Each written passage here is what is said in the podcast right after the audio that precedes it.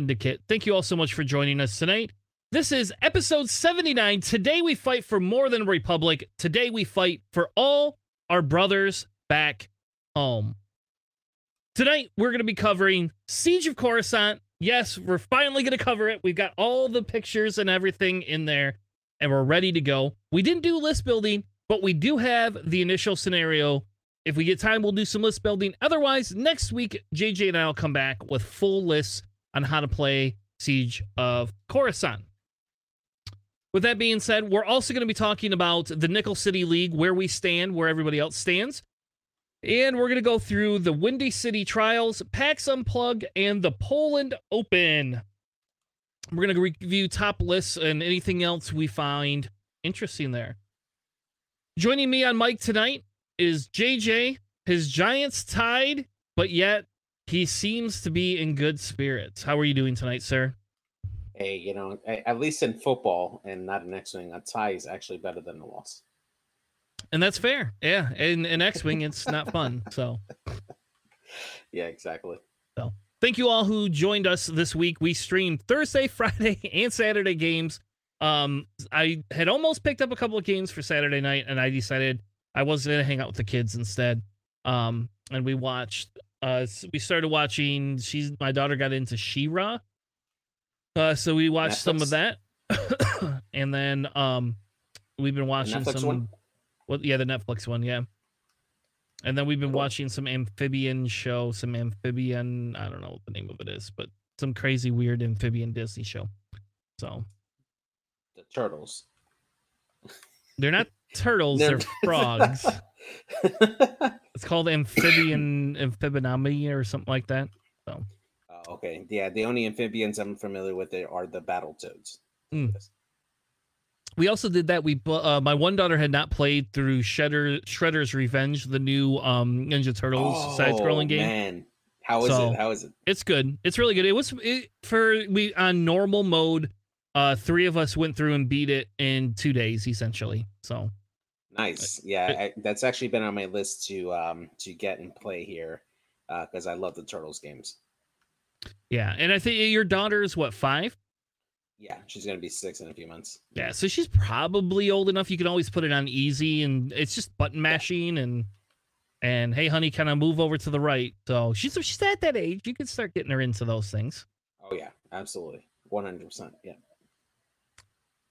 Well, to begin tonight off with, what we're going to do is start talking talk a little bit about NCX League.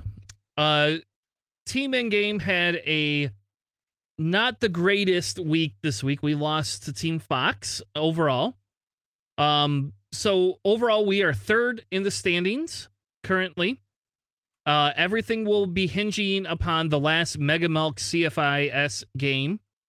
That is huge tonight and we're going to go through why. Um for those of you who don't care about NCX League and listen to the audio of this, you're welcome to skip ahead about 15 minutes and uh, you won't have to worry about listening to us yammer on. If you want to join a competitive league next season, next January, NCX League will restart back up and will should be pretty much fun. Um, uh, I don't know if Greg's going to expand it if we get more people, how that whole thing's going to work.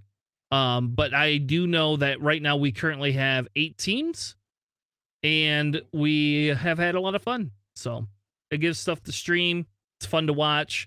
It's all extended um, and semi competitive. So uh, not super competitive, but competitive enough that there is a team that has two people that have not taken some time off, and they're going to get to pick which one gets to sit out this week.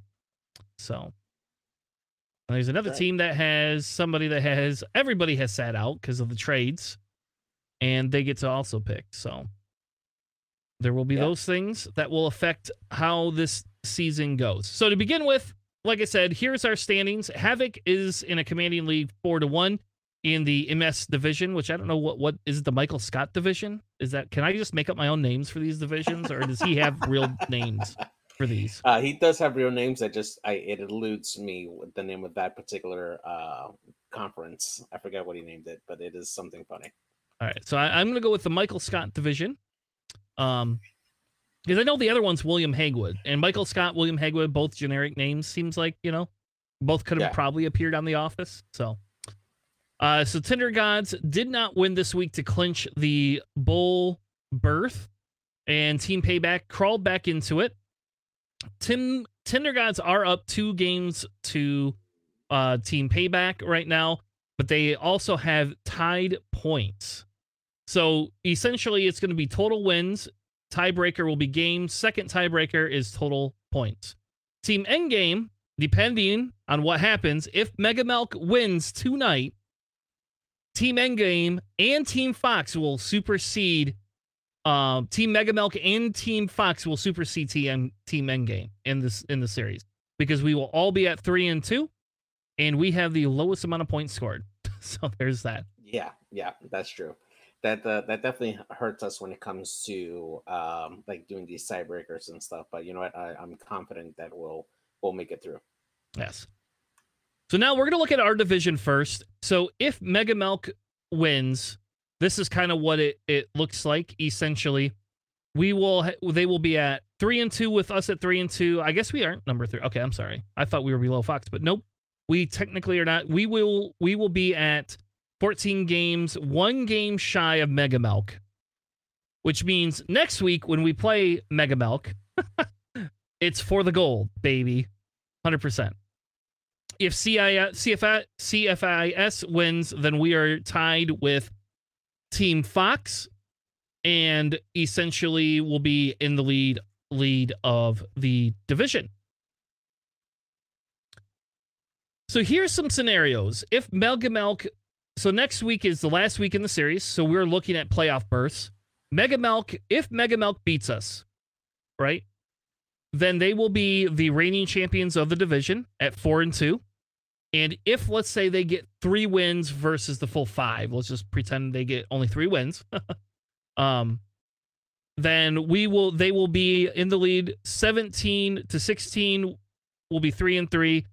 And then if CFIS beats Team Fox, we will be granted playoff berths. So if Mega Milk wins today, which I'm going to selfishly say I hope they do not, um, if Team Mega Milk does not win today, and I like again, I really hope they do not, then we will be poised as long as CFIS wins over Fox. Now, if Mega Milk loses to us, we automatically essentially become the top seed in the faction. But now you have a contention between Mega Milk and Team Fox essentially and that's again if you know maybe i just bring up the spreadsheet but if team fox does not win again and cfis wins that means fox will not be able to go go on. And it will not and, and if for some reason they get as many games and let's say we go 5 and 0 right or mm-hmm. 4 and 1 they will tie in games and then it'll come down to a points tiebreaker for Fox. Now, if Fox wins over CFIS, they immediately will will clench the bowl berth. And then whoever wins between Mega Milk and Endgame will clench a bowl berth. So if Fox can 100% win it, and they will be in, and then it comes down to us, Team Endgame and Team Mega Milk. Yeah, No. definitely. It's been a really tight race between all these teams here. Um, every every match is counted here um, for for this division here. We got a lot of great players on all these teams here, and it's just been a one hell of a, a season so far uh, for for the NCX League.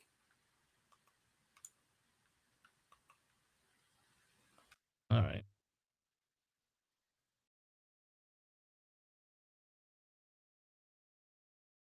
All right. Now, let's get into the William Hagwood, or I'm sorry, the Michael Scott division.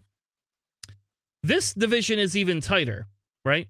So, this division, if we go back up to the top, has already kind of been to some extent e- e- excited or um decided.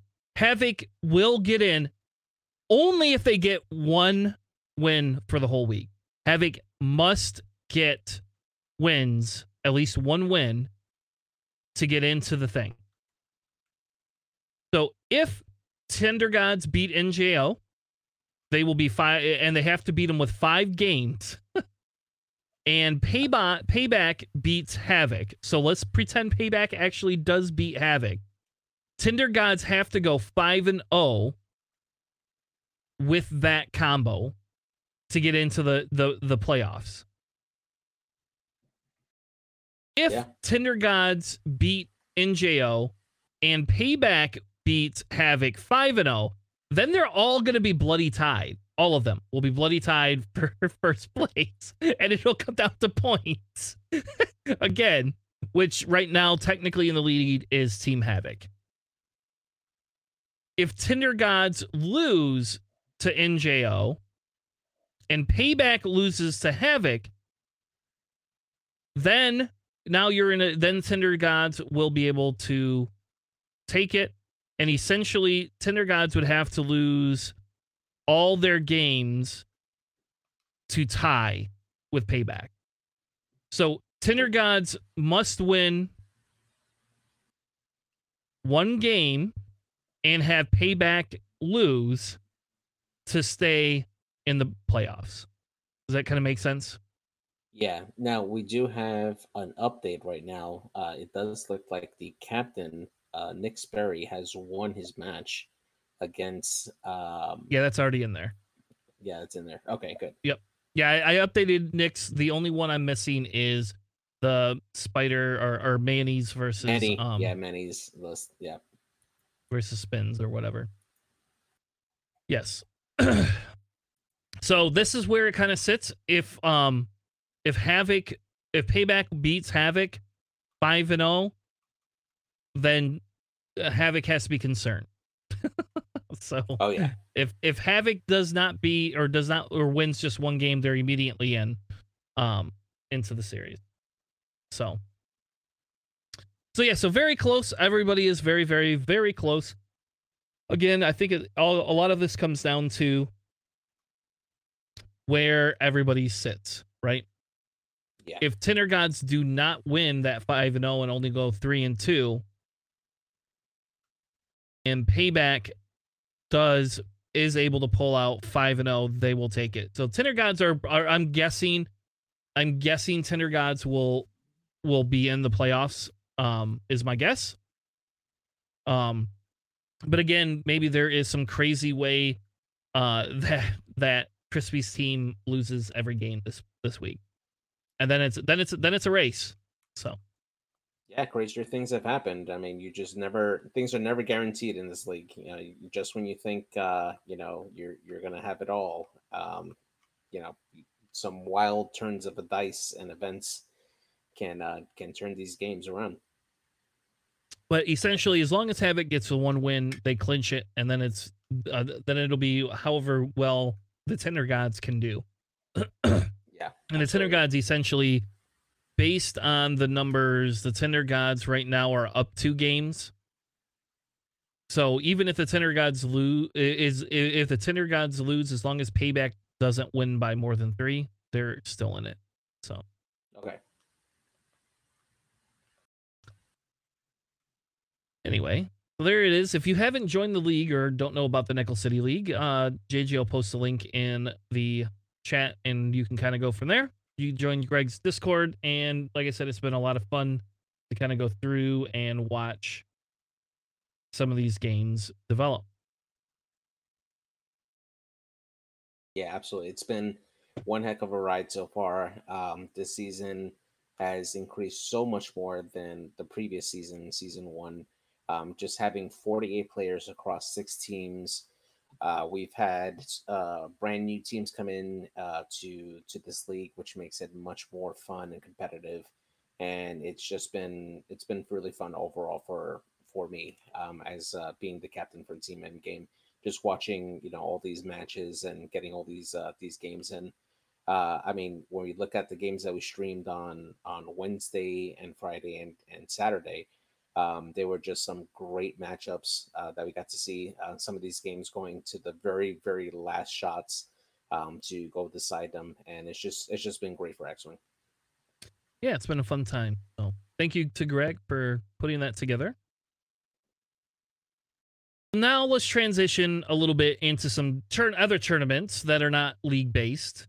Um, essentially, we had a very special Windy City. I think this is the third Windy City tournament that they've had, um, that I know of over in Chicago. Nick Sperry and his 312 squadron ran the tournament.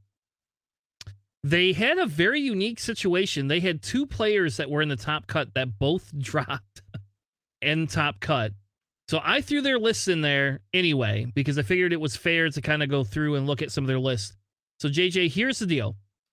What we're gonna do is you're not gonna focus on lists that are repetitive. We'll just kind of cruise through them.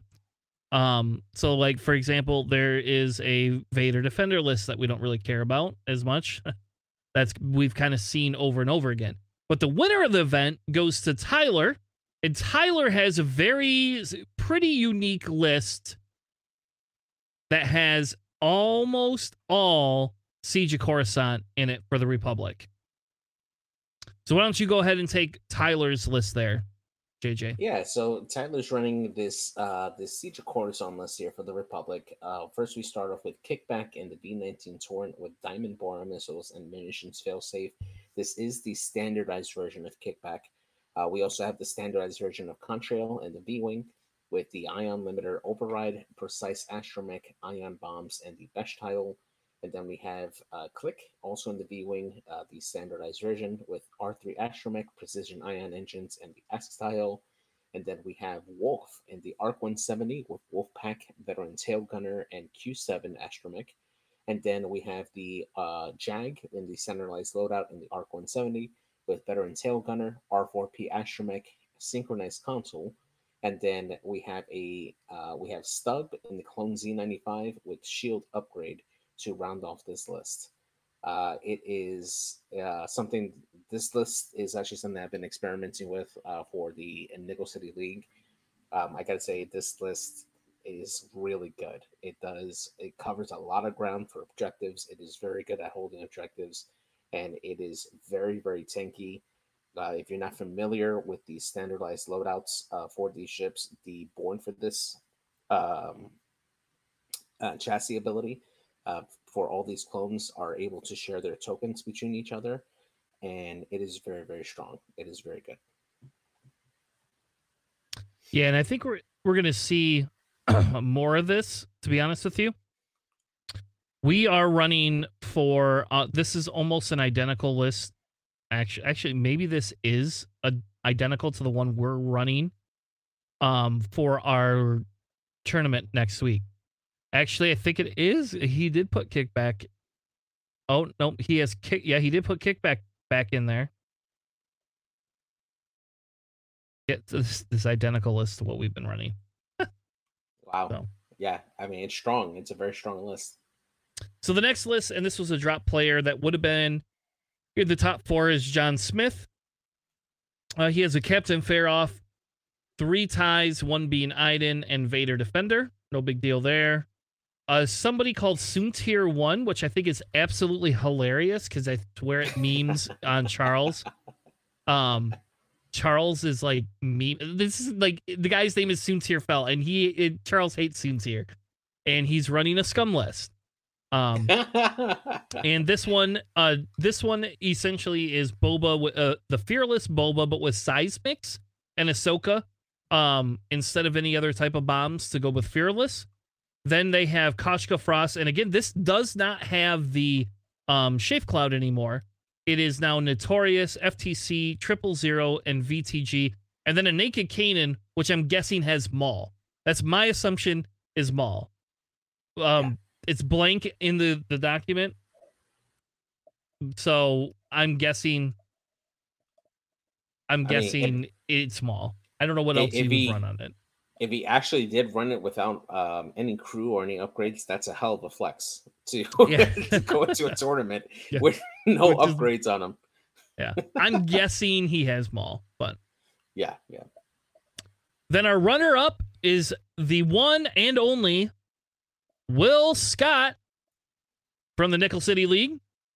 Will is running a A no, ooh, a Republic list. That's right. They had a Republic off. Yeah, Um, that's right. and he has the SOC Wolffe, the SOC Jag, and look what we have here. Good old Sicko with Barrage Rockets, Fives, and Sync Console. And Anakin in the Delta B7 with R2D2, Shattering Shot, Elusive, and Sync Console.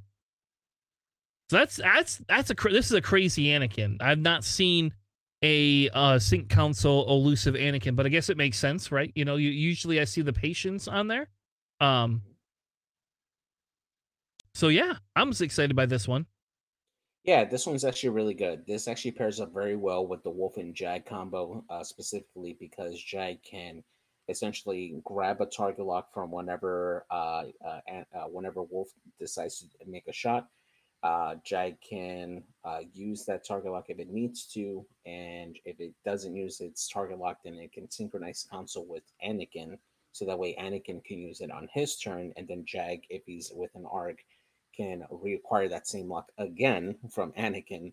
And and then if Wolffe decides to shoot, he can spend that Jag's target lock on the same target, and then Jag can reacquire it again.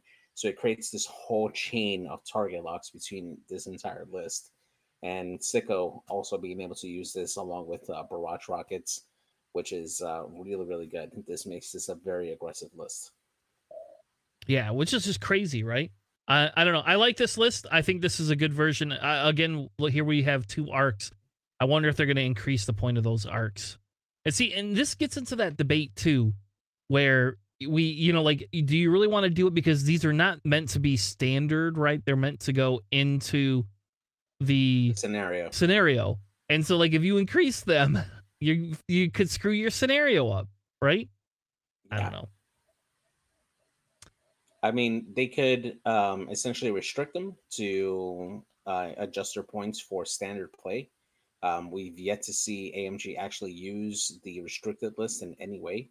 So that might be an option for AMG to be able to independently control the cost of the the the ships outside of you know like a hard like points update. Um, who knows? I mean that that could be something that could happen. Yeah, yeah and and Corey, we're not saying the arcs are a problem. It's just AMG doesn't like it when we have a bunch of similar-esque things in a list. So, Yeah. and all Republic lists seem to want to run arcs right now. So, Yeah, they're just they're very efficient for its cost. Definitely. Manny is the next top four that we had, and I'll be honest, the second the second top four person that actually played, I, I they didn't have a list in Longshanks, so I don't know what they ran, and I apologize. Um, if anybody's listening and knows what they ran, I'll happily update the doc, but I I couldn't find it um throughout you know the thing for it. So, um, here though we have Manny in a top four list with well, I'll tell you what, JJ, you can you can go over it. Sorry, I went over the so other two. th- this was a list that I actually lost to my uh, my Nickel City League match. Um, so we have Poe Dameron here, uh, the Trigger Happy Flyboy. Uh, he's running Heroic, R4, Astromech, Ferrosphere Paint, Proton Torpedoes, Overdrive Thrusters, and of course the S Foils. Uh, Tally Lintra with Predator, Crackshot, Elusive, Advanced Optics. Zay Versio, the new T70 pilot with Elusive Pattern Analyzer in the foils and the Nien Nunb with Heroic, R4 Astromech Pattern Analyzer, and Integrated as foils. And actually, now that I read it, it's my list was different than I faced up against. Um, but this is a very, very good list here. Uh, is an excellent objective grabber. Um, just her ability to constantly have defensive rerolls on her makes her a very, very good ship to go in to contest objectives and grab objectives as needed and uh, Tally Lintra also helps out with um, with Zay uh, having an additional die on top of that. If Tally can get that bullseye uh, on that attacker, and uh, this it makes that that one chip very very defensive there. Nien Nunb, of course, probably my favorite T70 uh, pilot, um, just being able to get in and around a knife fight really well, uh, being efficient, and Poe Dameron being the hammer in the list with proton torpedoes, pretty much always double modding those shots really good. Yeah, and I and I think you know now it goes back to like the discussion of you know like here you go now we we have a Poe, right? And this Poe could be subbed out for your other Poe, right? You know, you could sub it out for I don't know what's the name of the uh the uh, the uh Falcon Poe. Yeah. Oh yeah, yeah, the Falcon Poe. Yeah, that's right. It's seven points and it has more hole. Yeah, that's true.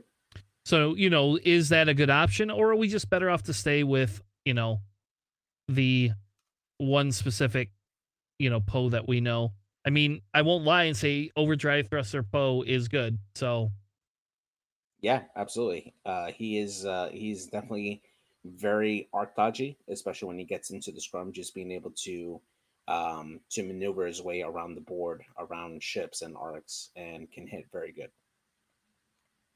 And I believe this. I did find it. I believe this was the. Yep. Francisco I don't know how to say his last name. So I'm just going to call him Francisco. And mm-hmm. this was the other top four list that we had um, that that came out. He had Obi Ada with Shattering Shot, Marksmanship, Auto Blasters, R7A7. So this must have been an extended tournament. And I didn't realize that. Then he has the Contrail with Crackshot, R3, delayed fuses, and seismics. Anakin in the um Anakin in the uh N1 with elusive FCS, R3, and proton torpedoes. Mace with Sense, Sense Mace. Um and CLT. I guess an extended we should be running Sense Mace. And then clicked with good. Crackshot R4 P44 A L or uh, the best title and seismic charges. Yeah, definitely a very uh, very interesting list. Uh, I haven't seen Sense in a while, but on uh, on on Mace Windu, uh, it is very very good because the Mace can be a very good night fighter, and being able to uh, do those uh, those turnaround maneuvers and get an action with the R4 astromech there, uh, it is is pretty good. Yeah, I like it. I think it's kind of cool um, for that. So, yeah. All right, so let's move on to PAX Open. Here's my, I, I damn it, Corey's watching. He's doing it on purpose. Did you message Corey and tell him to tune in because Tana has to make a confession? So we finally no. have an official tournament where Darth Vader Defender has won. It is only literally, literally only taken him what twelve, almost twelve months now, ten months to win something, or has it been a year? How how long has the Vader Defender been out? It's been over a year, actually. Yeah, so it's been over a year, and finally, Vader Defender wins. so let's go over that list here uh, for our listeners here. So, uh, uh, I'm going to pronounce this the way I read it. Uh, Karash, uh, the winner here for the PAX. It's Phil. I just I, I, forgot the L. Oh, sorry, Phil. Sorry. so he's running uh, Darth Vader and the TIE Defender with Malice, Juke, HLC. Uh, Vizier in the TIE Reaper with Emperor Palpatine, Iden Versio with Elusive and Ion Cannon, and two Black Squadron Aces and their TIE Fighters. Uh, so this archetype is something that I've seen fairly regularly here from the Empire. Um, this is a very, very good list. Uh, it has a lot of options for um, for grabbing objectives. Uh, Vizier being able to have that passive force in Emperor Palpatine and also coordinating uh, to those other ships who have their tokens whenever they need to. And Darth Vader, of course, is Darth Vader, uh, being able to be that hammer that comes in and does that uh, that those that spike damage with HLC or a range one primary with Juke and Malice. Uh, this is a very, very um, good list overall, and it has a lot of weapons. Yeah. So that's kind of the base list that we've seen before.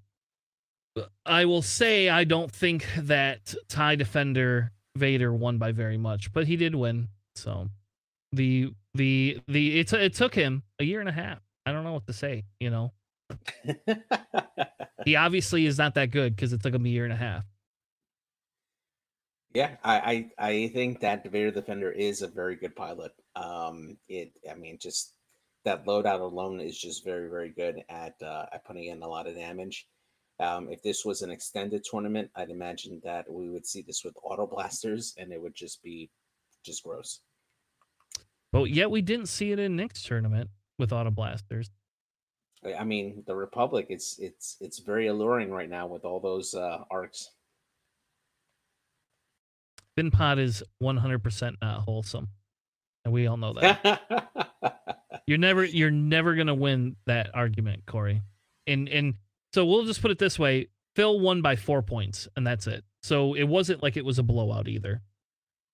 Which is fair. That that's that's always good to to see, you know, um a game end like that, you know, and not like a a very big blowout. I always like to see more closer games. So all right. Runner up was Phil Schmidt with Rey, Poe, Wabi, and BB 8.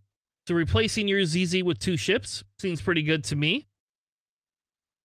Rey has Heroic, Finn Gunner, which should just be banned, Rose Tico, Novice Technician, Engine Upgrade, and Rey's Millennium Falcon.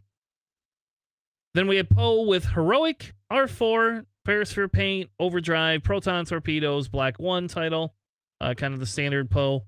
Then we have Wabi with Starbird Slash. There we go. Look at that. And Ferrosphere Paint. And then BB 8 with Chewbacca.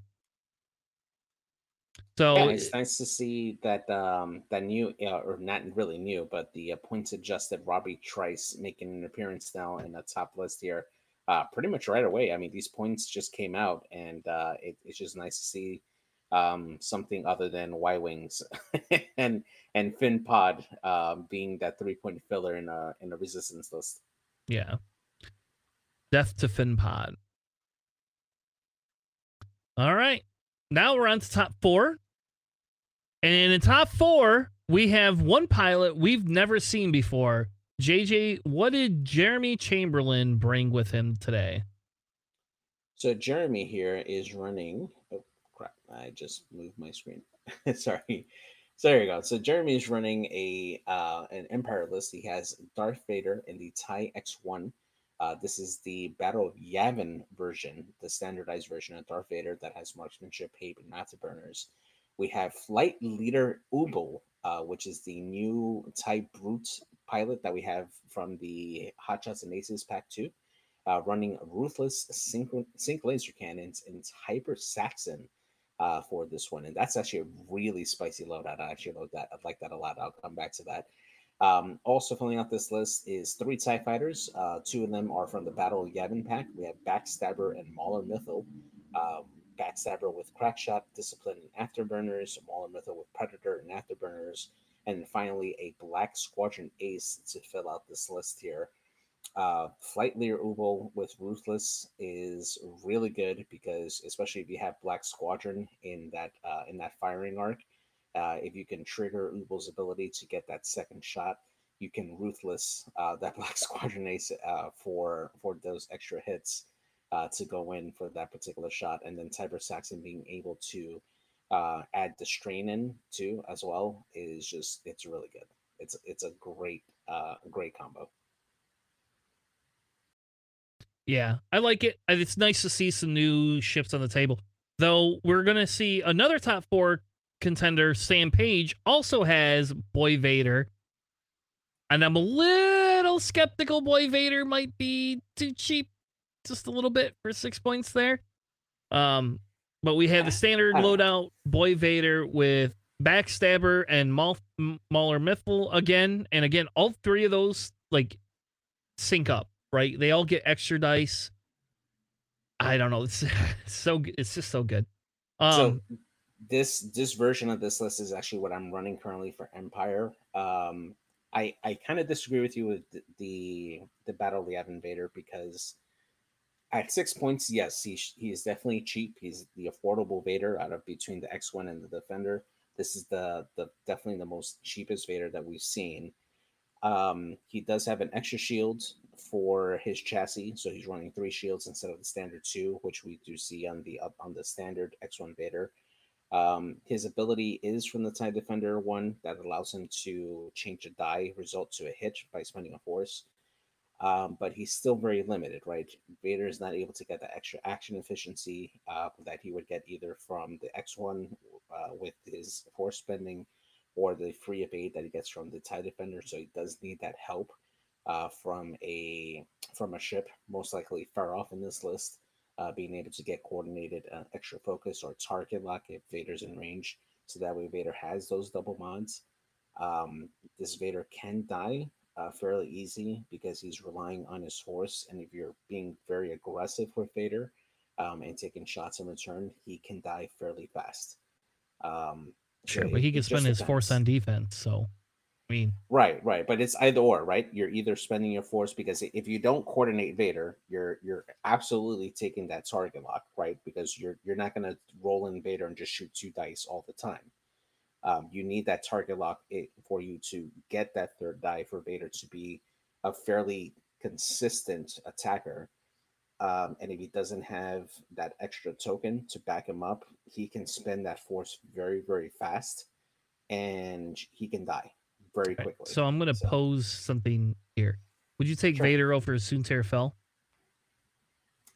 Um, it depends on the list. Okay, the Uh, answer is I- I yes. have to You- the answer is always yes. You would never take I- I Fel. No, I disagree No, with you. I, so All right, the reason why Next I would take season- Fel hold on, is on, that hold on. Vader cannot double repo like Soontir can. we're we're gonna get we're gonna we're gonna put a challenge out here to you. okay. I'm gonna put a challenge. Endgame next season for Nickel City League. You're running Empire, and you're not gonna run Boy Vader at all, or any Vader in the list. You're gonna run Soontir Fel.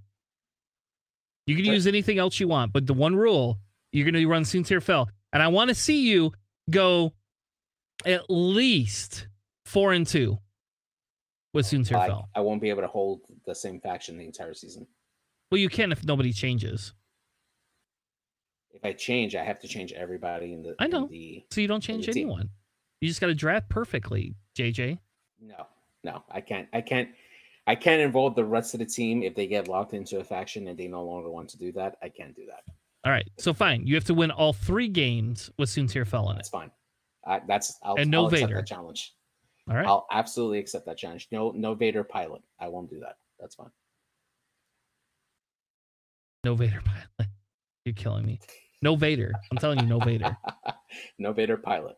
No Vader. Period. You don't get to run No Vader a. pilot. No, you no. We're no not Vader gonna go. pilot. I don't want to Yeah, see we'll Vader in the way. list because The changes conversation-. The conversation about Vader pilots, what we're talking about, you can't extend it out into Vader crew all of a sudden. Right, I'm not too the worried. I don't think you're going to run a, a. You're not going to run 15 points of Soon's here, and uh, I don't think you would do that. Sincere who? Vader. And Mornakey or Rack. I guess it's 14 points, but I will- run him on Feroph or not Feroph, Vermeil. no, you can't.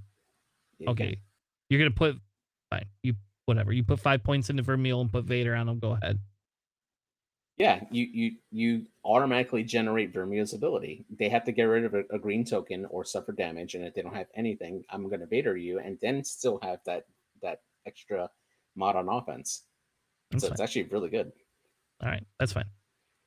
You have to win all three games though. Fine, challenge accepted. I'll do it. And if you draft me on your team and we lose, and we lose, then you have to trade me to a winning team for whatever it costs you. There you go. We're gonna really up the ante on that one Ooh, okay. Because right. I don't, I don't want to, I don't want to join your team and then you lose all three games because you fucking ran Soontir Fel at six points when we all know Soontir Fel probably should be five points. Um, Uh, oh, can you imagine if Soontir Fel was five points? You could fit him into this list instantaneously, couldn't you? That's probably why he's not Uh, five points.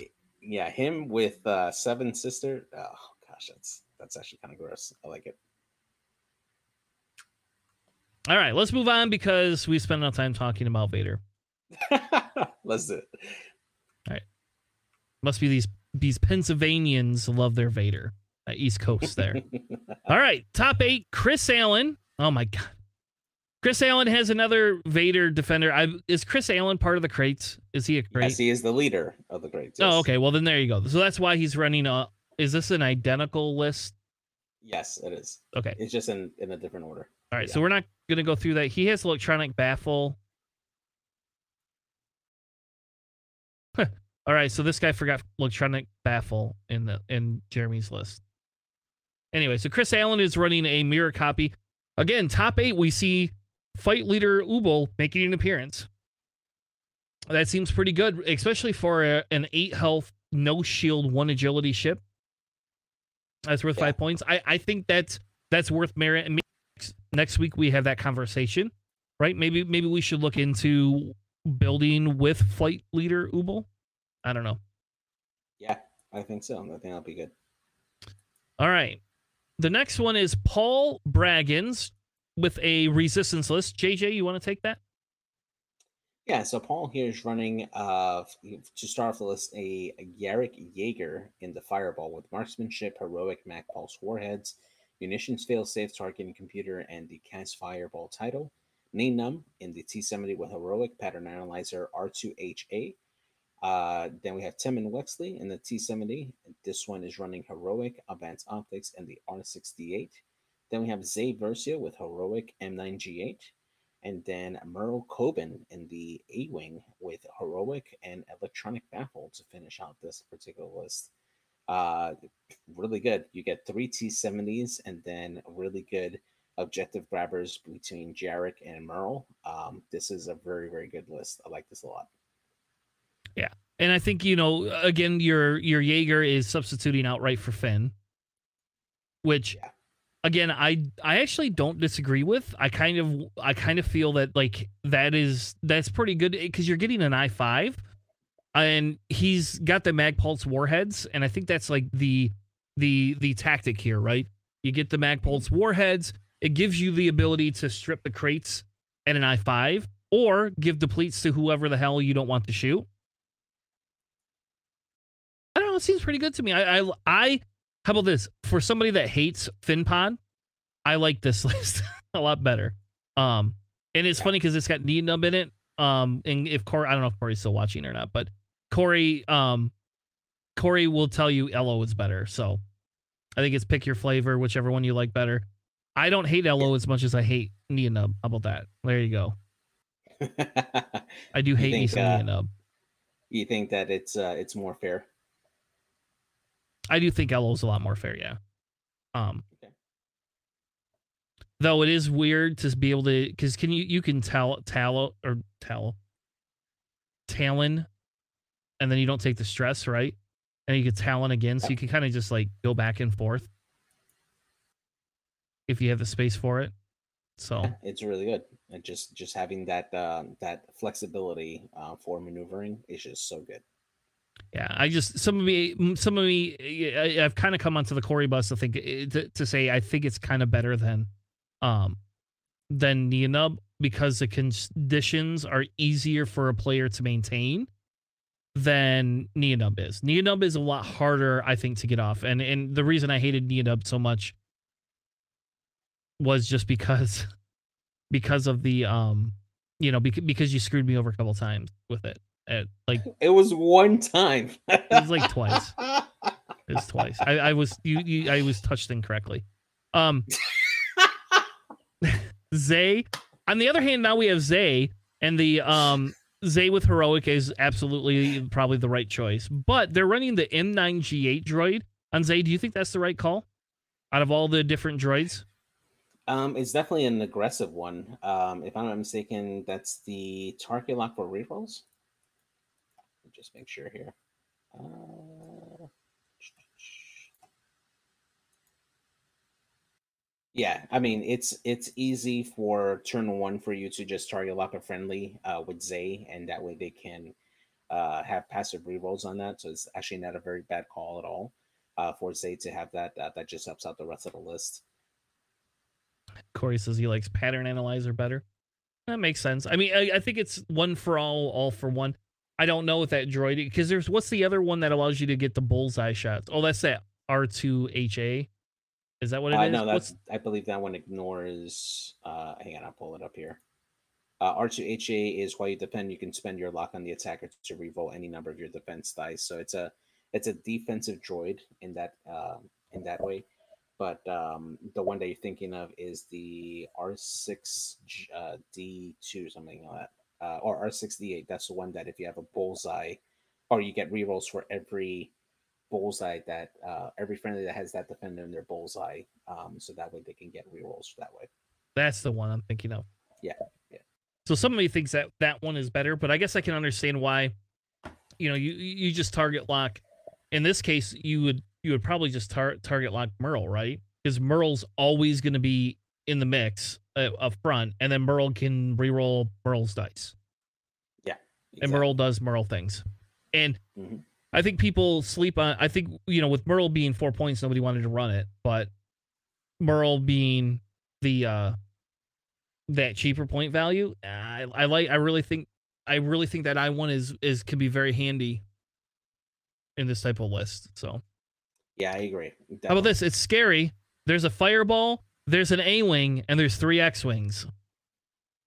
That seems pretty scary to me. That's a pretty high health list there. Yeah, that's a that's a, a pretty good chunk of resistance beef. Yeah, thank beef thank God they banned yeah. Hull upgrade from standard. Thank God. This is why. Oh. This is uh, why it's banned. Yes. you used to be able to put shield upgrade and hull upgrade on some of these te- like on Temmin. You yeah. can just run them with like because it's like that was like what four points at the time and six points, so that's ten points. Mm-hmm. Just, you can just put both. they have like nine health in X Wing. They're like as beefy, almost as beefy as stupid uh um what you call it uh fire sprays. Yeah, exactly. Yeah. Ugh. Anyway, all right, let's move on. Brett Freeman has a new ship in his Republic list. So Republic not sold out and not ready or not done. We still got them. We got a down. we have Anakin in the Delta 7B with outmaneuver and R7A7, which I think is a very spicy move with Anakin. Um, because I don't know that dial is as bad as Grievous's dial, but he's worth two more points than Grievous is. Then we have Obi Wan in the seven with shield upgrade, Predator, CLT, kind of standard. But then we have Ali Adi Gallia with Patience, Predator, Chopper, and CLT, which I like. And then we have the Klick from the SOC. Yeah, uh, very spicy list. I, I do agree that the dial on Anakin uh, 7B is rough, um, and that's definitely a, very aggressive call for R7A7 to be on the uh, on the Delta 7. However, um, Anakin probably has more time on target than Grievous because he can easily shed the stress using his ability. Um, and you can knife fight. If you can knife fight very well, you can outmaneuver your opponent very well, which means you're getting four dice shots into your opponent um, and they're rolling one less. So that makes Anakin uh, a very, very brutal force there, um, especially with Obi Wan supporting him with uh, focus tokens. So that uh, that definitely makes Anakin very scary. Um, Adi Gallia with Chopper, I agree, definitely a, a very, very good loadout for this one. Um, being she wants to be a knife fighter because you can deny those range one bonuses uh, from the attacker if she's getting shot at, and then you can jam somebody uh, with Chopper um, it is it's actually really good. I like this version.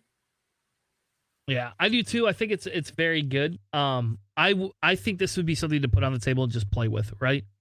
Yeah. Um, we we had that question: Is Adia going to be worth worth the five points when you could take Obi Wan? You know, like, and here we do. We we have we have it confirm, confirmed.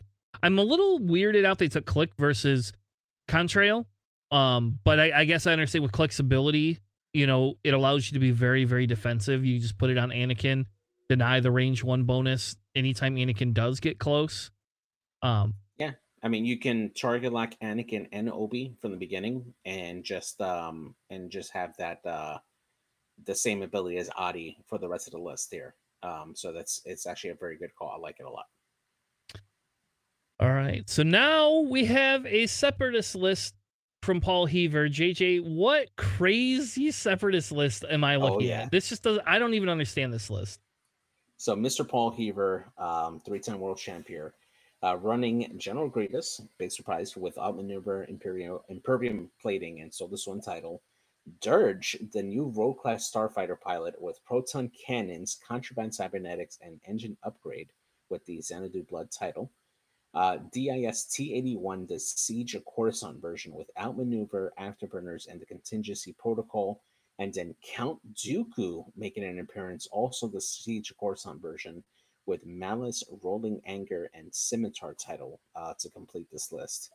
Um, I am really interested in this list here. Um, I've actually been playing around with uh, the Siege of Coruscant Dooku for a little while. Um, I do like his ability. He is a higher initiative, and he actually can put out quite a bit of damage with his ability there.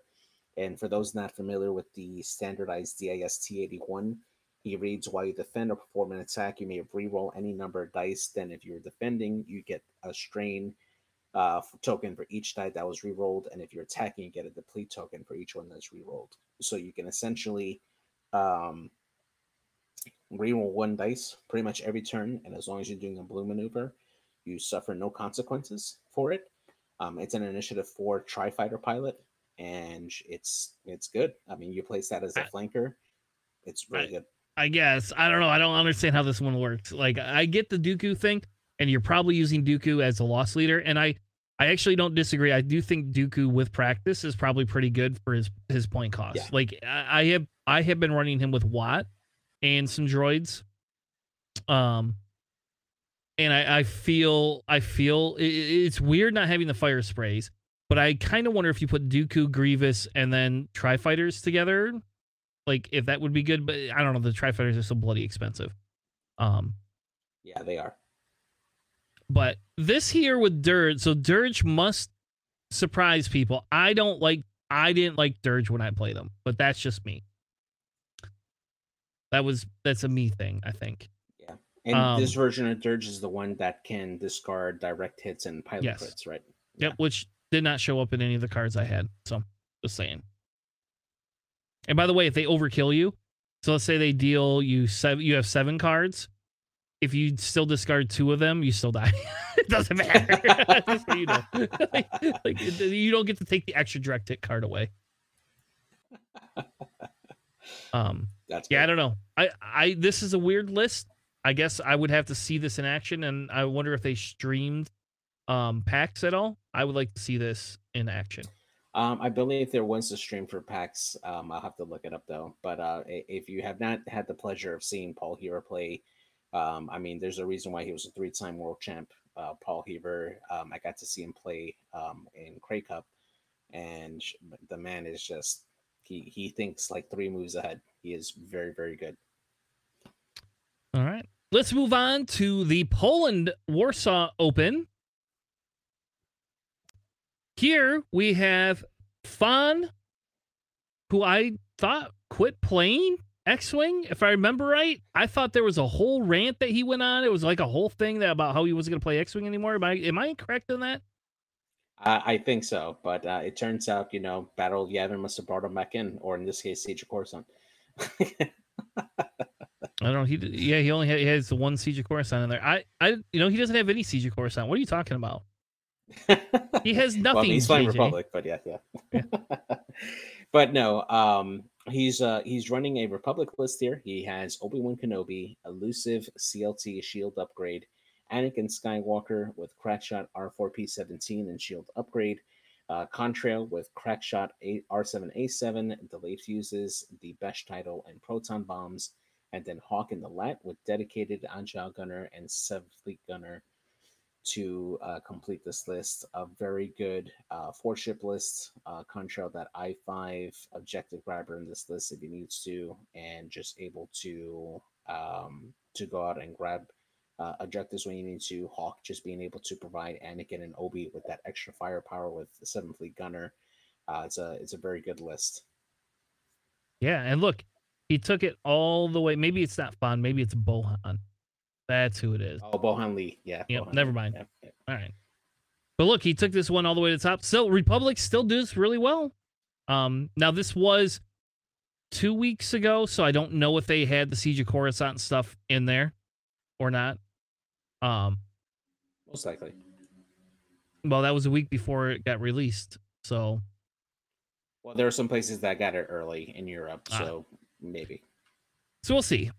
All right. The next, the runner up was a rack with Vader, Death Troopers, Agile Gunner, Seismic Charges, Dauntless, Feroph with Seventh Sister, Vizier with Palpatine, and Countdown, your favorite striker with a shield upgrade. No bombs though. No bombs. He doesn't need bombs. just just throw three red dice and say, "Hey, I'm gonna mod at least one of them." yeah, and you know if you take a look at this, you could easily add Soontir Fel to this list and win three games in a row. It's easy. you you uh, I don't know what what the one in there is six points, my friend. There is not. You're gonna have to like redo that whole list there. I know exactly. um, I like this list. So that this is a unique. This is a different take. We get to see Rack back, and you know you don't normally see Rack. Um, and there's no Sloan, so yeah, and it's actually a deceptively fast list, right? Because you have two Reapers in Feroph and Vizier that can go out fast um, if they need to, or slow if you need to. So it's just very hard to kind of judge um, where they want to go. Uh, Rack, of course, being the tank in this list, and Countdown, another very agile, very fast ship that can grab objectives. And if you don't focus fire down on Countdown, it's going to be a bad day. Yeah. Yeah, you you need to get countdown off the board, but then oh, then we have rack on the other side. So know. yeah. um, I would like to see somebody put the. I would like to see this in action. So yeah, absolutely. All right. The next top four I duplicated somehow. So why don't you go with the first one? Yep. Um, so the first, well, the first top four is Kyle, uh, Mar- Marius Krasiwick, Krasicic, and forgive me if I butcher your name. Uh, he's running the first order with Kylo Ren Hate Proton Torpedoes, uh, I believe that is the um, the silencer Kylo Ren. Then we have Commander Malarus with cluster missiles, Ember with Proud Tradition and Pattern Analyzer, uh, Scorch with Shield Upgrade, and then the Tyfo Longshot with Proud Tradition and Pattern Analyzer to finish off this list here. Uh, it's nice to see Ember um, make an appearance here in a top four. Um, it's a TIE uh, BA interceptor that we haven't seen in a while, and it's nice to see him in the list here. Yeah, I agree. I Ember is actually one of my favorite ships to fly in FO. I know it's yeah. not super competitive, but it is probably one of my favorite actual ships to fly um with it. So Yeah, absolutely. There's your Kylo Ren. If you shoot me, I get my force back. If I shoot you, I can spend all my force because I don't care. I, I don't know. That's that's that's that's a that's an aggressive Kylo Ren right there. It is. It really is. Yeah. All right, the next one is Aliwer, Aliwer with a scum list with Boba Fett, Fearless, Proton Bombs, C, C, Slave One, Ahsoka Tano, Veteran Tail Gunner. Using Slave One, that must be the Separatist Slave One, because I thought the other yes. one was banned. Yeah, that's correct. That is the Separatist Slave One. It does give you that Gunner title, so yeah, that has to be it. Which is surprising to see that over Marauder. Yeah, I mean it's a different loadout, but yeah, still good. Next, you have Kanan Jarrus with Maul, of course, and Rook Kast with Notorious, Mando, the Child, Drop Seat Bay, because you need Drop Seat Bay to add the second one into there. Contraband Cybernetics and Swivel Lane. A little bit yeah. different of a, a Rook thing, but I mean, it's that's kind of cool. It goes back to the original Rook that we were running with the two point Notorious on it, because it's like you shoot me, I'm going to notorious you, and oh, by the way, I get my re rolls out of it and don't have to take strain anymore. So seems pretty yeah, good exactly. to me. And this is very similar to Cam Murray's version, right? The one that he won uh, yeah. the GSB event with. Yeah. I like it. I think it's kind of cool. I really like Rook Kast, uh, and it's it's nice to see a gauntlet do well. I just wish Scum was a little bit more versatile. That's all. Yeah, I, I they definitely need a little more diversity. So yeah. Next, we have Lucas with a six TIE fighter list in FO. What has it got, JJ? So we have Muse with uh, automated targeting priority and shield upgrade, long shot with juke and an electronic baffle, static with elusive and juke, scorch with elusive and juke, midnight with fanatical, elusive, Mag pulse warheads and shield upgrade, and then Commander Malarus with Biohexacrypt codes, tech officer, uh, General Hux, and uh, Shield upgrades to round off that list here. Um, so this is definitely a, a, very aggressive list here. So essentially, um, how you run this list here is Commander Malarus uh, can essentially uh, use General Hux to coordinate three ships, um, most likely long shot, static, and scorch, uh, with a, an evade token, um, and also have them get um, a focus on their turn, so that way they all have a focus and evade, and then on their shots they're able to trigger that juke. Um, long shot being able to roll three dice at range three is really good, um, especially with juke, and you're able to put in a, a pretty good amount of damage into these ships there. Um, so it's a um, it's a very interesting way to to run this. This is the first time I've seen archetype like this for the first order. Yeah, you don't usually see something like that. That's it's a little bit different, right? You know, um, and they pretty much have full mods too, because Malarus's ability allows them to reroll uh, blanks on offense. Um, so yeah, it's it's a very aggressive, but it can be a very effective uh, swarm type. Yeah. And it's interesting not to see the um to see static get scorched in there, but not see that other um that other ship. Uh I'm trying to remember the new DT. Yeah, the new DT in yeah. there. Um I think yeah. that would be a good that would be a good addition to sub out not for midnight obviously, but you know, one of these yeah. other ones. Uh next top 8 we have is Alfred. Um this is kind of a uh, we've seen this this is Contrail, Anakin, and Obi Wan. Obi Wan standard build. Anakin has crack shot R4 P17. Shield upgrade. Contrail has crack shot. Delayed fuses, Besh proton bombs. Hawk with dedicated Seventh fleet gunner and agile gunner. So very similar to the list that we've seen in the past. Next top eight is Cornell. And here we have a, a Sun Fac appearance with a targeting computer, elusive ensnare, and predator, because Sun Fac has like three t- three talent slots. Like, yep, this is crazy. Sun Fac must be a very talented pilot. Um, Jango Fett. So this is like a a dual a dual um i six i six list. Mm-hmm. Uh, then we have Jango with trick shot, Savage, proton bombs, C contraband, FTC, Slave One title, and Veteran Tail Gunner. Then three separatist drones with discords and independent calculates. Yeah, it's a it's actually a really interesting list. You have the objective grabbers with those separatist drones who also have those discord missiles to help um, kind of trap other uh, other ships that may come in. Um, they pair very very well with ensnare with Sun Fac because you can essentially um, using snare to tractor a small base ship onto a Discord missile if you set it up correctly.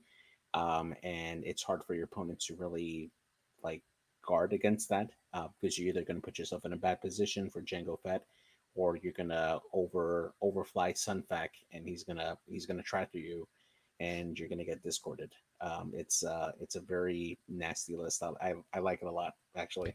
it's and, nice. You know it would be tempting is to sub Jango out for Aurora with Notorious, right? Because then you got Notorious on Aurora. If you shoot at Aurora, what are you going to do? Are you going to shoot at me or are you not going to shoot at me? I'm going to, you know, shoot out front and back.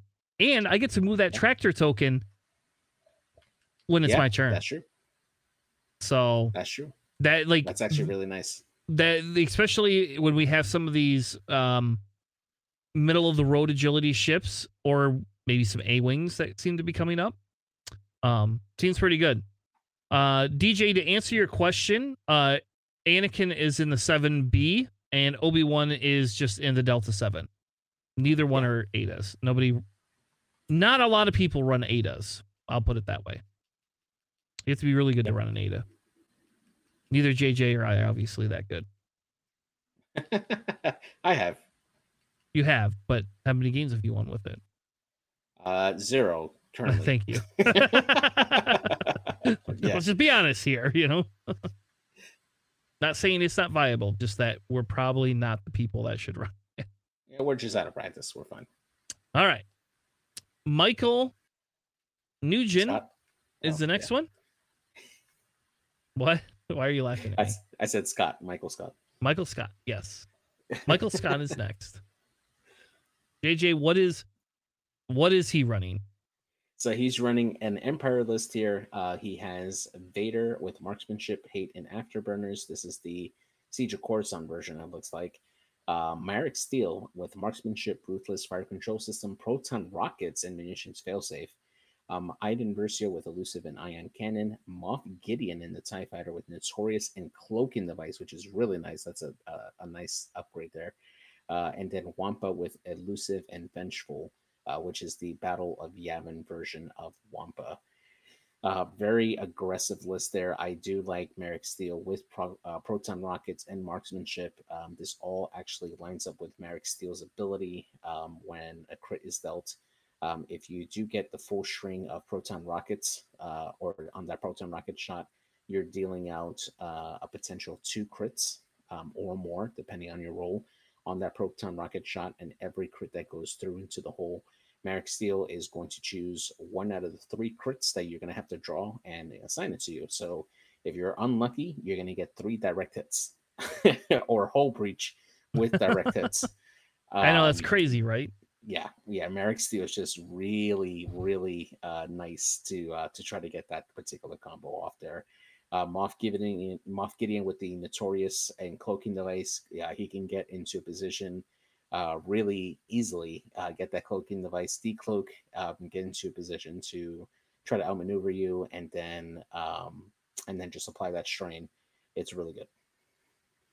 Yeah, I like I like it a lot. Um, I think I think Mark, I think Mr. Mark needs. I I don't know. It just it, it really sucks because you have to choose between your target lock right and and that, but that foot, but taking prockets allows you to take a focus when needed, and then spend it if you have the bullseye. Yeah, and if you get a bad roll, you can munitions fail safe and just save your procket. Yeah. So I like it. I think it's pretty good. Um, again, I would like to see more Maarek Stele. so that would be ideal for me, but that's you know again neither here nor there. Yeah, I think he's just very, very effective when he has a coordinator that can help him get that lock and the focus in a single turn. And um, one of the the pilots that I've been uh, testing out is the um, the newer Tie Fighter. Um, gosh, let me get her info here. She's a she's an Initiative Three pilot that um, that can still perform actions even while stressed. And after you perform a um, an uh, a white action, then you can grab a you can perform a, an additional white action for it. So it's um, it's a really good way to get that coordinate off. Uh, it is Magna Tolvan. Um, it is really really good. It's after hmm. you gain a stress token, you're able to perform a white action, so you can actually um, put on squad leader on Magna Tolvan, so she can coordinate another ship, and then after she coordinates that ship, she can um, she can gain like an evade token or focus token as needed and you have enough to add in an HLC or tractor beam onto that particular ship and it's a three point cost ship. It's a it's a really nice pair when when you don't have enough points to invest in like our tie reaper. Yeah i like it. I think it's really cool. I don't know. I think it, it we we could go back and forth, I think, on how to make it better. I do agree with you though. Putting that Reaper in there gives them a little bit more uh, ability. But now you're looking at you know five nine points for him. Uh, is that worth it? it you could just take Darth Vader and the Defender. so, um, yeah. All right. Well, that is the end of our list discussion for tonight. Um, next week we will be probably going through um our Rust Cup stuff. I, I don't know. I will be honest. I will not guarantee that we'll have a Friday night stream, um, or Sunday night have, stream. Because I do you be... have any uh and for for our viewers um in the event that we don't have a stream, can you are you going to discuss at all what your Rust Cup list will be? We could we could do one of two things. We could either go through Siege of Coruscant if that's what you want, or we could go through okay. Rust Cup lists. We could do either because they're public now, so just yours matter. though. Just just mine. Yeah. Why do you what, want just mine? We're, it's a team event. You know, it's a team event, right? Yeah, yeah, I know. But what what are you bringing in particular? I'm interested. All right. Well, let's go. We can go through that. That's yeah. Do you want to still do Siege of Coruscant stuff too, or?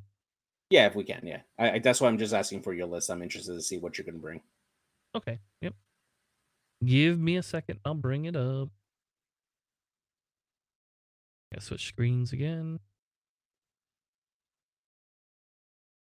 Yeah, so Why bring that essentially, what's that? Yeah, I was gonna say why you bring it up. Uh, explain what the Rust Cup is. So the Rust Cup essentially is a team tournament where you can bring five to seven people. And what happens is the thing that your team controls is pairings. And so you're going to be paired against other teams. I believe there's six teams. I think there's six teams. There's either six or eight teams. I don't know which. Um, but there's six to eight teams. And what happens is you get a um you're you're gonna get paired up and then your whoever has the initiative gets to do the first pairing and then the second pairing comes from the other team then your pairing then the third pairing then the fourth pairing. The thing is is you can decide you don't have to tell which list is not going to be used right? So like we could use um i don't know a we could use cis uh fo resistance rebel and scum and then all of a sudden they start the pairings and the last pairing that they have could be really bad. So we just say hey our empire list is really good at everything or our republic list uh, which you all just saw earlier is really good at everything. So therefore we're just going to give um we're going to give it that right? Um so we don't have to specifically be as choosy right as other like team tournaments are. And it allows us to be very versatile. The one thing we will not know is what scenario we're playing. so you know, there's no knowing the scenario. Oh, okay. So we're we could get pair you basically you pair into what you want to what person you want to play against. And, And then the you go from there. Okay. The other caveat is you cannot have duplicate unique upgrades. And that includes pilots. So like you can't fly Ahsoka in an A-wing and fly Ahsoka Gunner Gunner. You can't do it. That's illegal. Okay. So same thing with like Savage Opress and Maul. Okay. Uh yeah, that's even worse because I lost Savage. Wow. Um, I do not get Savage at all. yeah, that's rough. But all I really lose in the long run is the Notorious, and I put Palp on him instead. Um, because to me the Palp was the smarter maneuver, right? That that's what it felt like. okay. Um, but so yeah, so essentially we get paired into we're gonna get paired into a list. Um, and then that list will be against whatever we feel we have the best chance. Um, I'm not going to tell anybody what we are doing. We have some internal discussions that we've been working through um, no, don't on on that, Yeah. and so we're not going to reveal that. But um, we've essentially we've kind of gone into we've essentially gone into what we want and how we want to do it. So talk about your list. Like what what um how did you arrive on this list and like what uh what made you decide on this? So I, I arrived on this list because it's George's list, and that's the list I've been flying forever. And there wasn't very many changes I needed to make to it. Um, so Grievous is the standard Grievous loadout because unless you're Greg and can block my Grievous, um, there's that. but other than that, Grievous is very definitive. I chose the bombardment drone because that's what I'm used to flying. Um, I won't lie and say that the I1 might be better, but the proxy mind dissuasion is like my exchange for discord missiles because normally i would run discords but i felt i wanted a little bit more offense because i think we're going up against a few more offensive um lists and if i get paired with republic right that have the two agility or one agility having that um energy shells be able to hit with crits at the end it, felt a little bit better than people being able to you get rid of my discord missiles um i went away from the discord missile specifically because I didn't feel one Discord missile was worth it. And I almost feel like the Iron Assembler with the energy shells and munitions failsafe is just more logical, especially because on the majority of lists, I can move, keep him on the back or off to the side. He shoots the energy shell. If I get one hit, I could just cancel it. If I get a hit and a crit and an eyeball, then I, you know, I'm all in on it. And if it's a twofer, it's all debating on how many dice they roll. If they're rolling five dice, I'm just canceling it, you know, right? It's like, man, whatever. Um, and he's an I one. It forces you to try to take him off the board. You have to kill him in one churn. or he lives another turn. Yeah. Yeah. Um, so I I I will tell you the Iron Assembler is not game breaking, and I have not I have found that going from an I three to an I one really didn't make much of a difference. Like I have only one out of like five or six games I played not been able to shoot with him in a turn. Um, so and I, if you when when somebody spent three shots into him, I didn't really feel bad because that was three shots that Aurora and Jango were not taking. So like it was like, eh, that's, that's pretty good. My fire sprays take three shots, so I'm happy about Yeah. that. You killed it. You killed a droid. Good job. It was worth two points. um, Yeah. I know why people hate seeing these, but I, I went anyway. That's that's kind of what I went with with the droids. Obviously, uh, DFS eighty one for the, um, you know, for the ability. There's no reason to take a generic when I can just take him. Like, there you go. He he's Yeah, pretty simplistic. I was considering a holocron droid, but I will tell you, DFS 81's ability has gotten me out of enough situations. Um, like I will spend the calculate to roll the crits down if it's like like a hit crit. I will always spend the calculate no matter what. It's not even a question. It's like I don't care about the offense. I just want him to live one more turn. Um, Yeah, because you you get more out of those ships, like controlling objectives, just to, um, to ensure that it, it just lives on and, and grab another point. You essentially get you you make up for its points at that point. Yeah, and essentially, like the bombardment drone is kind of the same way. If I have to do like a scramble objective, you have to pour all your energy into one ship, and I usually have three other ships pointing back at you. So even if you have three ships pointing at at him and could take a the bomber off in one turn, I've got three other ships that are going to shoot into your ships, and you've just ignored them, and you wasted three. So so, I think I've I've I found that the bombardment drone is my is my middle my middle piece. Right, he's my knight that is either the extremely aggressive knight bishop combo, um, if we want to throw back to chess wing, or um, he is a full on knight and he's done and he does nothing but take objectives and threaten you with proxies. And if it's at range three, I'm getting three dice and I got two calculates. I don't think about offense with him at all. And that's why I chose him is because I don't think about the offense piece of it to try to take a ship out. I see him as consistent damage, objective getting, and if you are crazy enough to let him get close enough to you, you're taking proxies. And I will 100% take that opportunity every I will run into you and take one calculate just to drop a proxy on you. That's how much I like proxies. Yeah. And then good. Jango Fett, um, the only difference in my normal Jango Fett is I had to get rid of Savage and go with Palpatine, which I'm not like super sad about. Um, because Pal I could pass out the stress. I could spend it as a coordinate if if if Jango has a shit shot and I have a bomber that has and I I did this the other night. I had a bomber that went in for an objective, scrambled. Jango came, is over here on the side. Jango has like one shot, but nobody's shooting at him. I spend the the force to coordinate a double calc to the stupid bomber, and now my bomber's got double calced and he took a scramble action. I mean, win win. If if you still take him off the board after that, all right, fine. You know, like so's life, I guess. Um, and so yeah, so my, and my Jango is treacherous on it because I didn't know what else to do with the two points. I find if I put Predator, I get angry at myself that I don't get Predator off. So I just found that Sure. treacherous is just here. It's just it's there if you have a bunch of ships and you're shooting at me and I can strain one of them.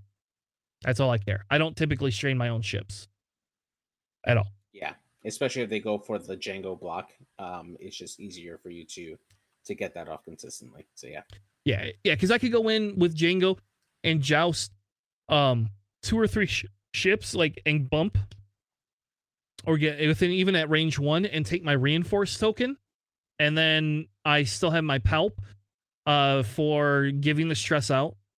I have palp for just the defensive mod. And on top of that, with the uh, a Jango Fett, with that when I'm in their range one, next turn I'm guaranteed to get a VTG. Like it's guaranteed. Uh, I I almost if I if you and me have two or three ships at range one, Jango's getting a VTG shot. That and that's why I don't put Contra because when I put Contra, then I'm tempted to 4K, and then nothing Yeah. happened. yeah, Um, exactly. And then the thermals are just there, um, because it was debate between thermals and um prox or proton bombs. That's fair. And I I don't know, I just felt thermals I thought thermals would benefit me more, even though I lost the notorious rerolls. I think ben- thermals benefit me more personally, just as a deterrent. So, so yeah, Yeah. there's my list. Nice list, man. I hope you do well in Rust Cup with you and your team, man. Yeah, I hope so too. Uh, we, like I said, we have a uh, we have a, a fairly decent team going down with us. Uh, everybody on our team has made cut in one tournament or the other one, and like, and in fairness, the last tournament that we had, I think five out of seven of us all made cut.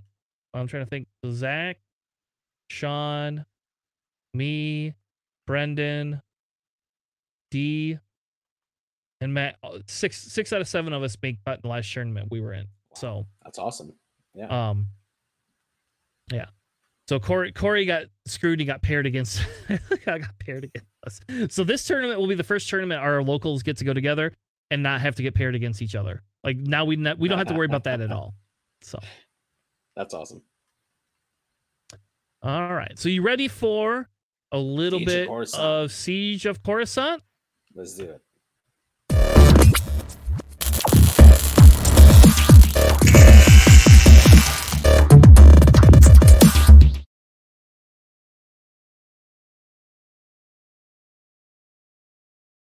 For Academy 101 segment tonight, we wanted to do a Siege of Coruscant discussion and kind of rules review and all of that fancy jazz.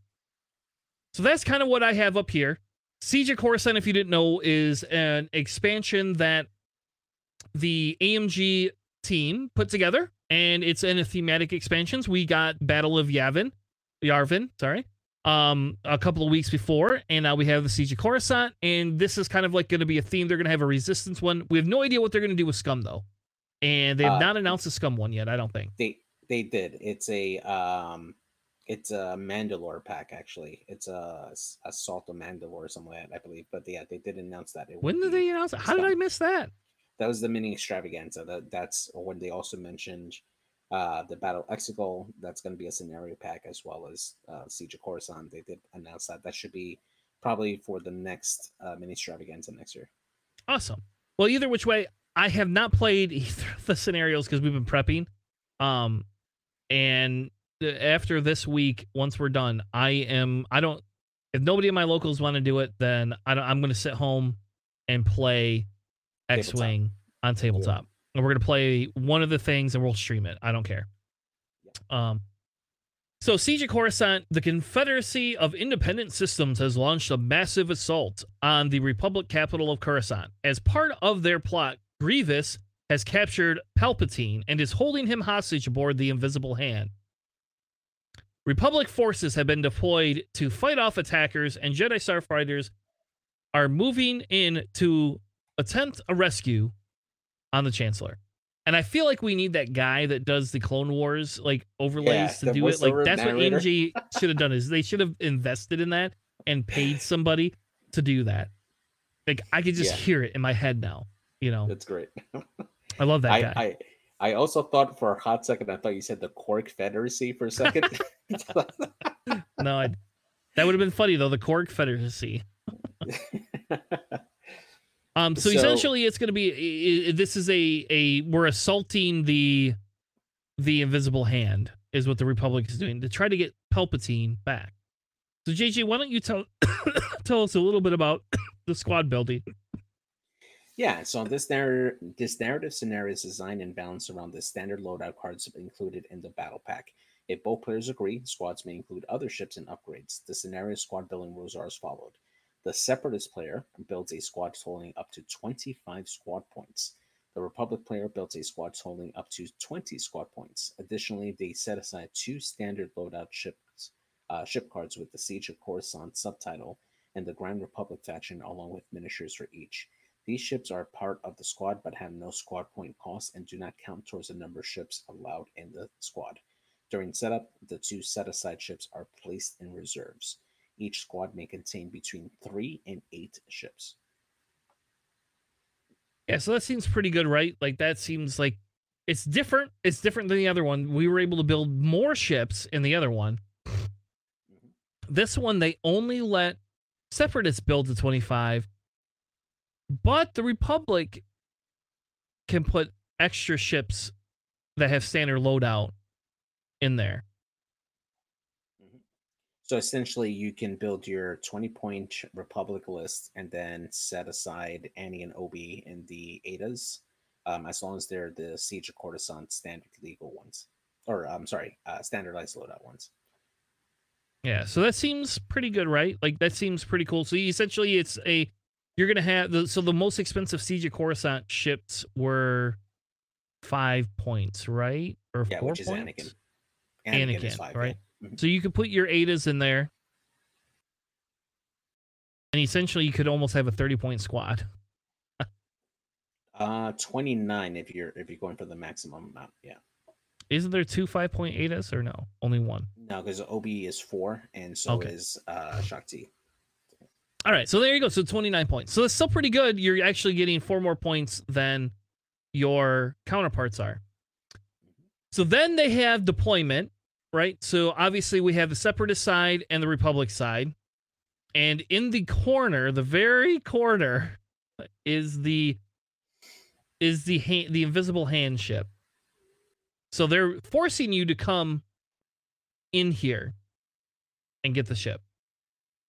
So now think about it. How are we going to get all these separatist ships to just stay around here? Like they don't have any rocks. Where's my obstacles? I can't sit around. Well, if we go down to the scenario setup, we can actually take a look at uh, the setup here. So the play area is on a standard three by three mat. Um, you get four debris clouds that you can place on the battlefield there, and then we place the invisible hand um, token on the board as shown on there. Now, um, how big is that token? Have you uh, been able to measure it? Is it like a, a two, uh, like a two straight on each edge? I think so. Ye... It's a two or three. I have a Okay. picture of it. I have a picture of it later. I didn't think about Okay. putting a template by it though. That's a good. I could run upstairs and get it if you want. it's all right. No, don't worry about it. It's my Um, kit's in the house. It's just upstairs. All right. Well, if you go do that, I'll go ahead and read the um the place obstacles and place horses that are here. All right, I'm gonna go grab it. That's a good question. You made a really good point. I'm gonna go grab it. I'll be right Yeah. back. Go ahead. So, um, so placing obstacles in player order, players take turns choosing an obstacle and placing it into the play area until the four obstacles have been placed.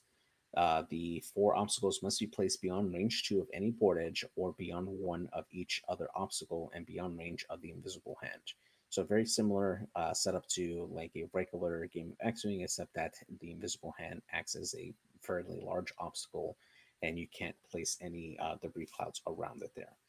Now, during the place forces setup here, the players place their ships into the play area in initiative order from lowest to highest initiative, using place uh, player order as the tiebreaker. The Republic player places their ships within range one of their edge, um, just like a standard game, and the Separatist player can place their ships within range one of their edge or within range one of the invisible hand. The Separatist ships that are equipped with the landing struts, grappling struts, or the struts override uh, or strut lock override may be placed overlapping an obstacle anywhere in the play area. If they are placed this way, they are equipped with the landing struts or grappling struts flipped, so the upgrade um, on the open side. So that means that if you do end up running um, a list with the customized uh, vultures or hyenas that have the struts, um, you can actually deploy them on those uh, debris clouds that you placed on the board. So you can actually, as the separatist player, have a little bit of an advantage by deploying those um, those ships in an area where you want.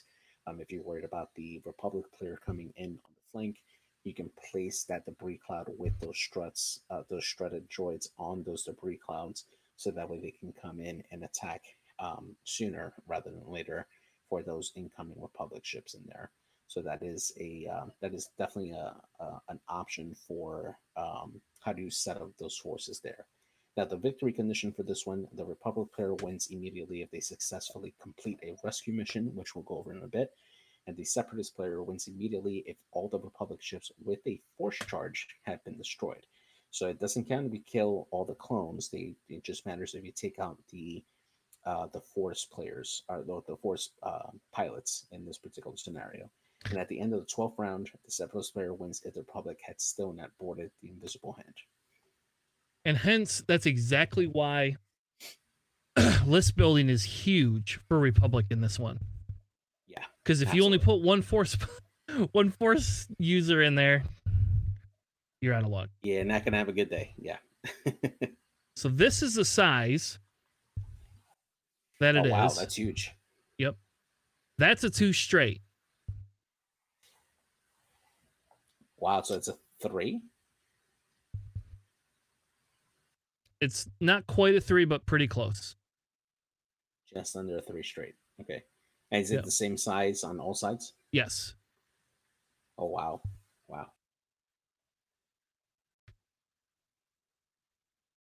No, it's, I guess. I see. It's a little bit different. One is a little bit longer.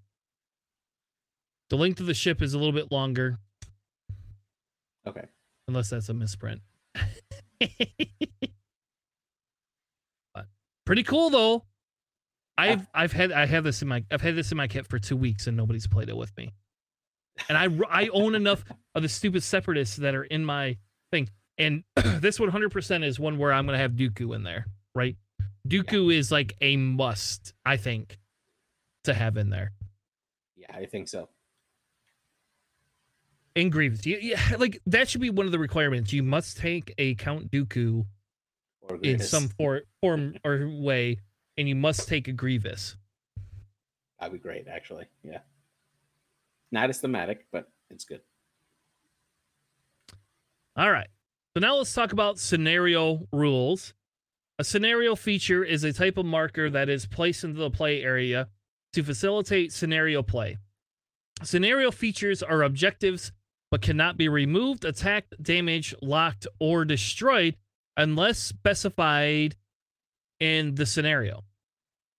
The invisible hand represents the docking bay entrance of the capital ship. The Republic player must destroy the shield generators and board the ship to rescue Palp, which you don't know. It's I guess you don't know it's Palp yet. So, um, there is a tracking card for the invisible hand that details the shield ratio of the invisible hand. Would you like to see that card before we go on with the rules? Yeah, let's do it. Let's identify what that has. Yeah. There's a fancy picture as well. I was very excited by that picture. I want that as my background now.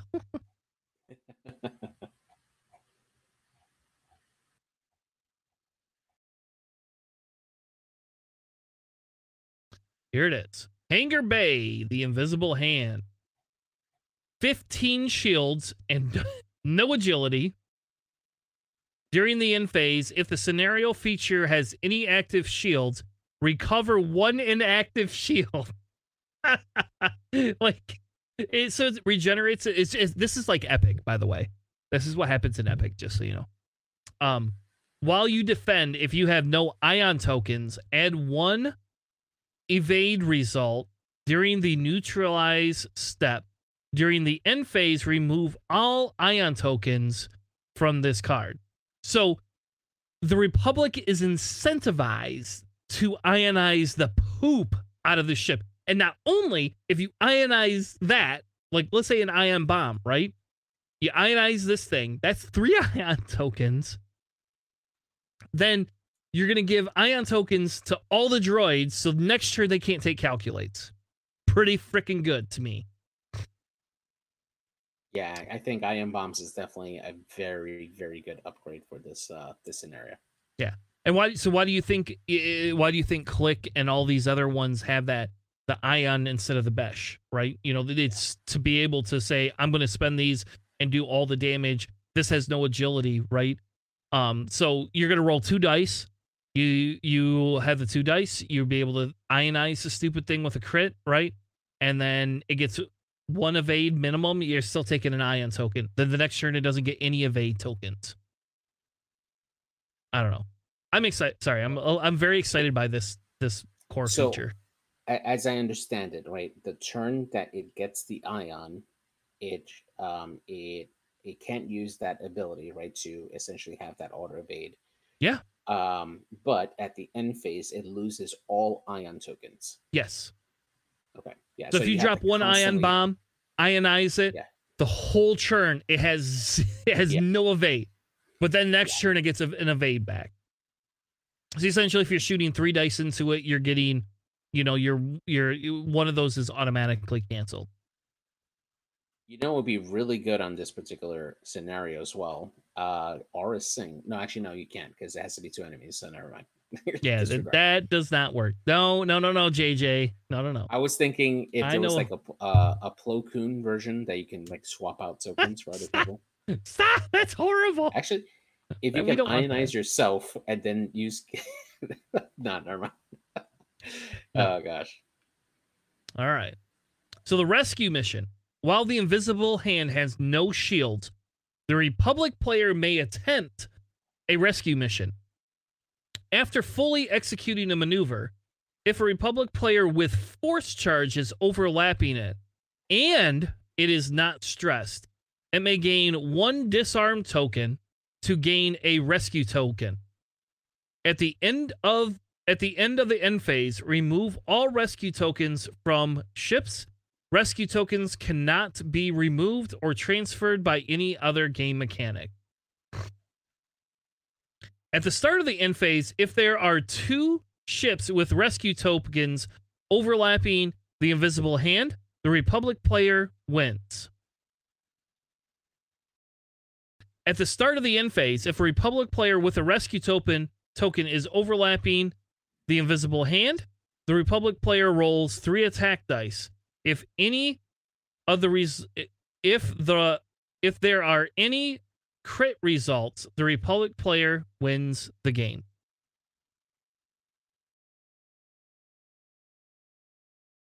So you can win by having two res- two ships with rescue tokens. You can win by having one ship with a rescue token and rolling attack dice and getting a crit. Now, it doesn't say whether you can. um, I'm assuming you cannot mod these. Yeah, no. That would be It- my it'd assumption. Like a roll, essentially. Yeah.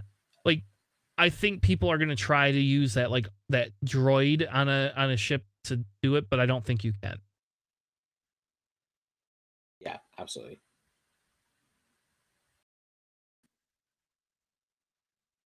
Now, um, now just thinking outside of like the Republic and Siege of Coruscant, um, if I was to use any particular pilot um, in, in mind for this scenario to to work out really well, I'm thinking that I would have Han Solo in the YT thirteen hundred uh, with like Kanan Jarrus, so he can rescue Palp, and then re-roll the scenario objective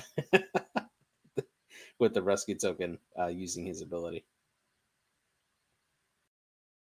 All right, I'm not letting you do that. That's no. All right. The next piece of this says for the full might of the Confederacy. So this is kind of a contingency thing, right? Starting in the second round at the start of the planning phase, uh, not our show, but the, the actual show here, you know, the game. The separatist player may choose one destroyed ship with the contingency protocol upgrade. So they got smart and specifically didn't say any ship. It's the one with a contingency protocol on it. So it's an SOC ship, which is okay because I get my 404 back, baby. Yeah, and If- we, we don't want a regenning Jango Fett or or Sing coming back after or Grievous. turns or Grievous, right? If they do, shuffle all assigned damage cards from the chosen ship back into the damage deck, recover all charges on non limited upgrades, and place it anywhere in the play area beyond range three of an enemy ship. Then the ship gains one stress token and the player sets the maneuver dial.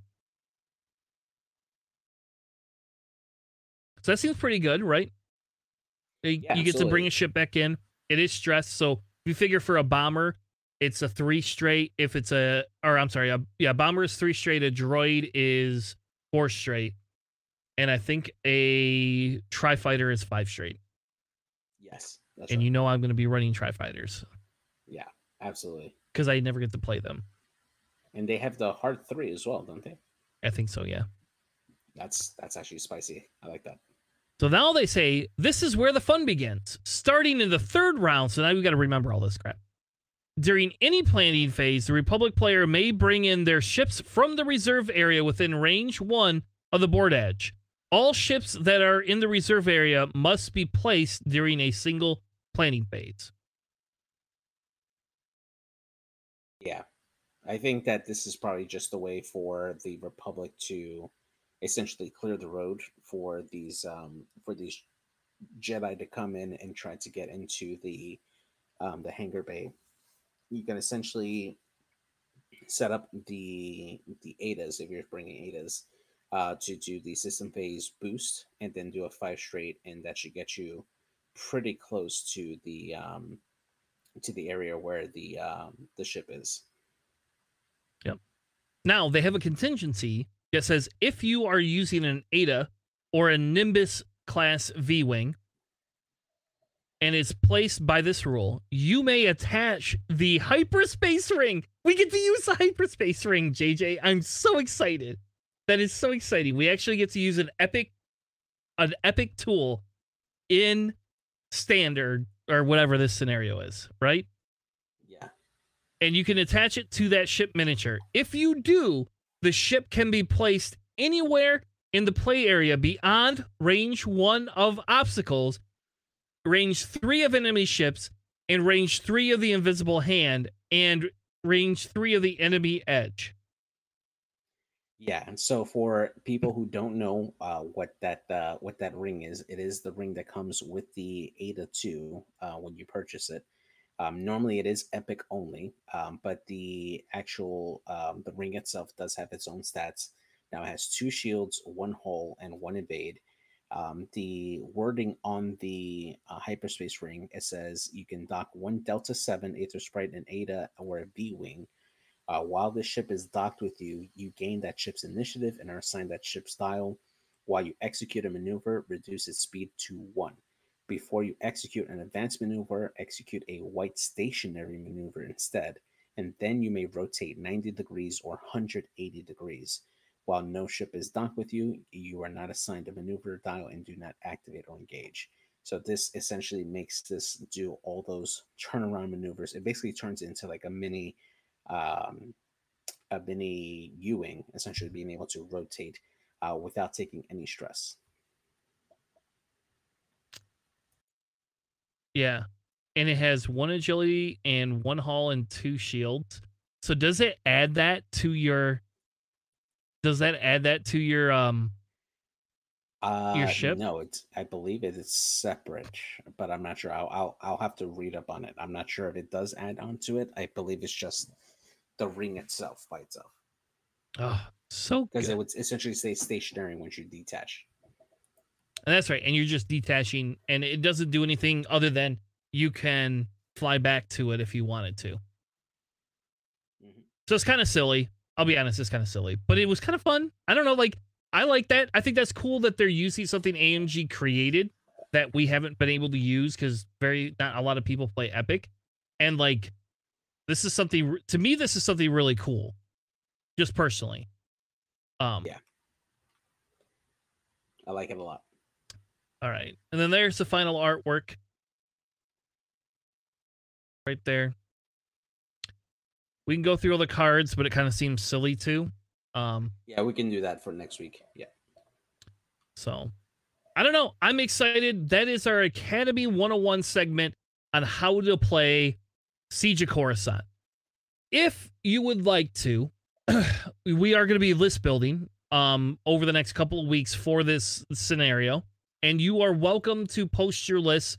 I created a Siege of Coruscant. I just didn't create the threads for everything yet, but I will be creating threads for Siege of Coruscant for you to be able to create your standard list, is what we're going to call them.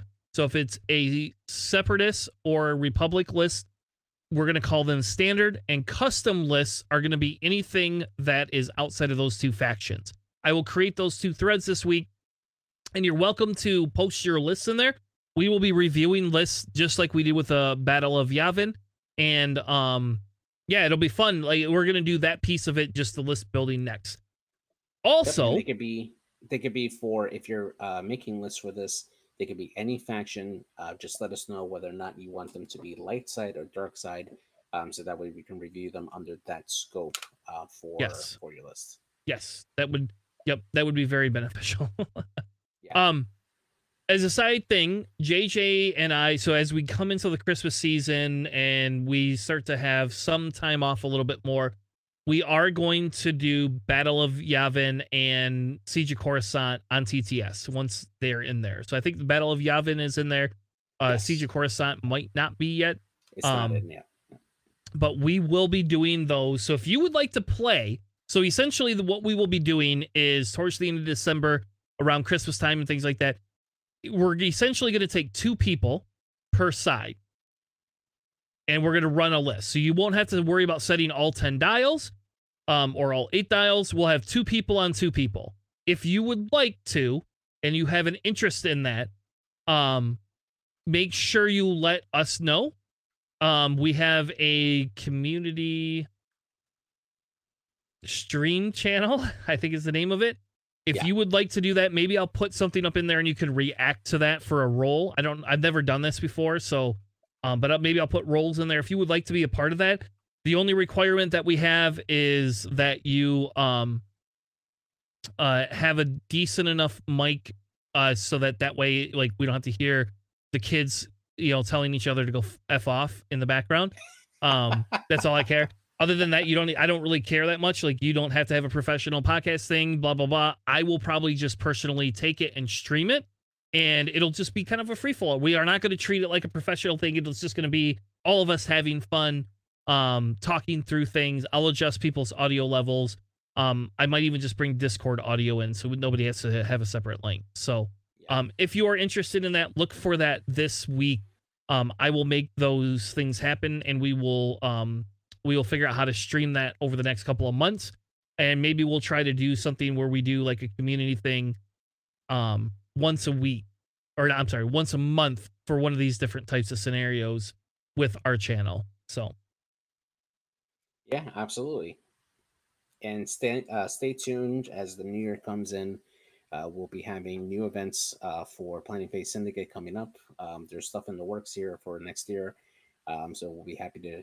Uh, we're excited to share those as soon as we can iron out some of those details. But uh, just look forward to more events by Planning Phase Syndicate.